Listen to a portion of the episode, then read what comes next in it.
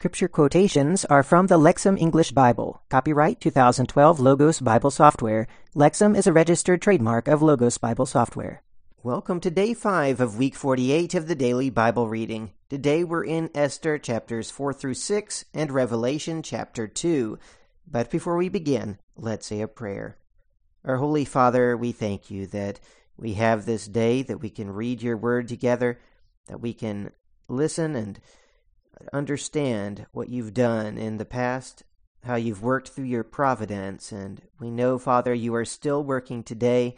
We thank you for your great wisdom as we have no idea how you do these things, and yet you do. You work things out the way that you plan, and yet you give us the will to choose in this life. And we pray, Father, that we would choose to be part of your plan, that we would be a good part, that we would not be an enemy, but that we would be on your side, that we would stand for what is right. We pray this in Jesus' name. Amen. All right, let's read Esther chapter 4. Mordecai learned all that had been done, and he tore his clothes and put on sackcloth and ashes. And he went through the middle of the city, and cried out with a loud and bitter cry, he went up to the entrance of the gate of the king, for he could not go to the gate of the king in sackcloth. In every province, each place where the king's edict and his law came, there was great mourning for the Jews with fasting, crying, wailing, and sackcloth, and ashes were spread out as a bed for them. And Esther's maids and her eunuchs came, and they told her, and the queen was deeply distressed, she sent garments to clothe Mordecai so that he might remove his sackcloth, but he did not accept them. Then Esther called Hathach from the king's eunuchs, who regularly attended to her, and she ordered him to go to Mordecai to learn what was happening and why. So Hathach went out to Mordecai to the public square of the city, which was in front of the gate of the king, and Mordecai told him all that had happened to him, and the exact amount of money that Haman had promised to pay to the treasury of the king for the destruction of the Jews. And he gave him a copy of the edict of the law that had been issued in Susa for their destruction, to show Esther and to inform her, and to charge her to go to the king and make supplication to him, and entreat before him for her people. And Hathach went back and told Esther the words of Mordecai. And Esther spoke to Hathach, and she gave him a message for Mordecai.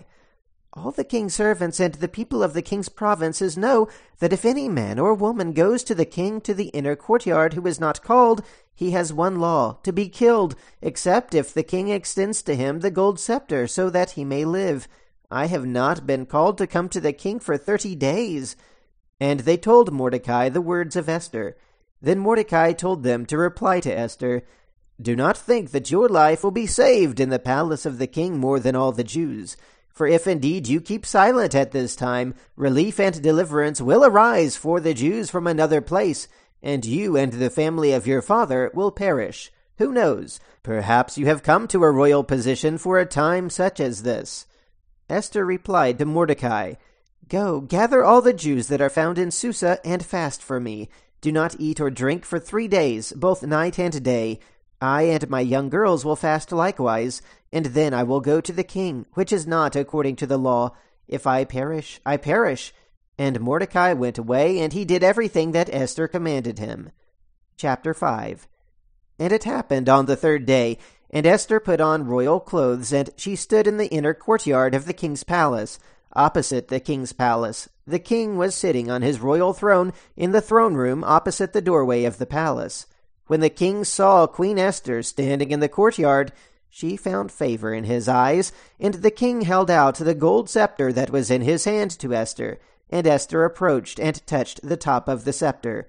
And the king said to her, What is it, Queen Esther? What is your request? It will be given to you, even half the kingdom.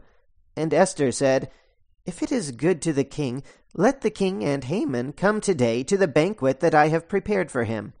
And the king said, Bring Haman quickly, and fulfill the request of Esther. So the king and Haman came to the banquet that Esther had prepared. And the king said to Esther while they were drinking wine, What is your petition? It will be given to you. What is your request? Even half the kingdom, it will be done. And Esther answered and said, This is my petition and my request. If I have found favor in the eyes of the king, and if it is good to the king to grant my petition and fulfill my request, let the king and Haman come to the banquet that I will prepare for them tomorrow, and I will do according to the word of the king. And Haman went out on that day rejoicing and feeling good.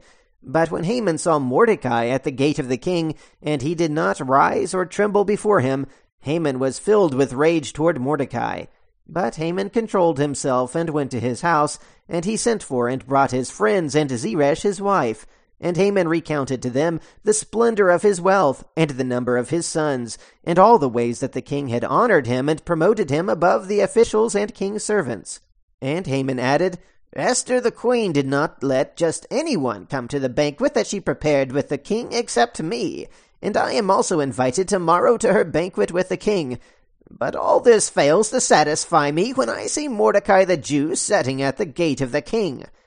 And Zeresh his wife and all of his friends said to him, Let them make a gallows fifty cubits high, and in the morning tell the king, Let them hang Mordecai on it.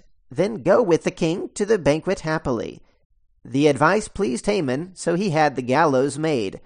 Chapter 6 During that night the king's sleep escaped him, and he gave orders to bring the scroll of records and chronicles, and they were read before the king. And it was found written how Mordecai had reported concerning Bigthana and Teresh, two of the king's eunuchs from the keepers of the threshold, who had conspired to assassinate King Ahasuerus. And the king asked, What has been done to bestow honor to Mordecai for this? The king's servants who attended him said, Nothing has been done for him. And the king asked, Who is in the courtyard? Haman had just come to the courtyard of the king's outer palace to tell the king to hang Mordecai on the gallows that he had prepared for him. And the king's servant said to him, Look, Haman is standing in the courtyard. And the king said, Let him come. And Haman came, and the king said to him, What is to be done for the man whom the king wishes to honor? And Haman thought to himself, Who would the king wish to honor more than me? So Haman said to the king, For a man whom the king wishes to honor, let them bring royal clothing with which the king has clothed himself, and a horse that the king has ridden, and on whose head a royal headdress has been given. And let the clothing and the horse be given to the man by the officials of the king's nobles. Let them clothe the man whom the king wishes to honor, and let him ride on his horse through the public square of the city, and let them proclaim before him, Thus it will be done for the man whom the king wishes to honor. Then the king said to Haman, Quickly, take the clothing and the horse, just as you have said, and do so to Mordecai the Jew, who sits at the gate of the king. You must not leave out anything from what you have said. So Haman took the clothing and the horse, and he clothed Mordecai, and let him ride through the public square of the city, and he proclaimed before him, Thus it is to be done to the man whom the king wishes to honor. Then Mordecai returned to the gate of the king, and Haman rushed to his house, mournful, with his head covered. And Haman told Zeresh his wife and all his friends all that had happened to him. And his advisers and Zeresh his wife said to him, if Mordecai, before whom you have begun to fall, is from the descendants of the Jews, you will not prevail against him, but will certainly fall before him. As they were still speaking with him, the king's eunuchs arrived and hurried to bring Haman to the banquet that Esther had prepared. All right, now let's read Revelation chapter 2. To the angel of the church of Ephesus write, This is what the one who holds the seven stars in his right hand says the one who walks in the midst of the seven gold lampstands. I know your works, and your labor and patient endurance, and that you are not able to tolerate evil, and you put to the test those who call themselves apostles and are not, and you found them to be false. And you have patient endurance, and have endured many things because of my name, and have not become weary. But I have this against you, that you have left your first love. Remember, therefore, from where you have fallen, and repent, and do the works you did at first. But if you do not, I am coming to you, and I will remove your lampstand from its place, unless you repent. But you do have this, that you hate the deeds of the Nicolaitans, things which I also hate. The one who has an ear, let him hear what the Spirit says to the churches. To the one who conquers, I will grant to him to eat from the tree of life which is in the paradise of God. And to the angel of the church in Smyrna write, This is what the first and the last says, who was dead and came to life. I know your affliction and poverty, but you are rich, and the slander of those who call themselves Jews and are not, but are a synagogue of Satan. Do not be afraid of the things which you are about to suffer. Behold, the devil is about to throw some of you into prison so that you may be tested, and you will experience affliction ten days. Be faithful until death, and I will give you the crown of life. The one who has an ear, let him hear what the Spirit says to the churches. The one who conquers will never be harmed by the second death. And to the angel in Pergamum write, This is what the one who has the sharp double edged sword says I know where you live, where the throne of Satan is and you hold fast to my name, and did not deny your faith in me, even in the days of Antipas, my faithful witness, who was killed among you, where Satan lives. But I have a few things against you, that you have there those who hold fast to the teaching of Balaam, who taught Balak to put a stumbling block before the sons of Israel, to eat food sacrificed to idols, and to commit sexual immorality. So likewise you also have those who hold fast to the teaching of the Nicolaitans, Therefore repent, and if you do not, I am coming to you quickly, and I will make war with them with a sword from my mouth. The one who has an ear, let him hear what the Spirit says to the churches. To the one who conquers, I will give to him some of the hidden manna, and I will give to him a white stone, and on the stone a new name written, that no one knows except the one who receives it. And to the angel of the church in Thyatira write, this is what the Son of God says, the one who has his eyes like a fiery flame, and his feet like fine bronze. I know your works, and your love, and faith, and service, and patient endurance, and your last works are greater than the first.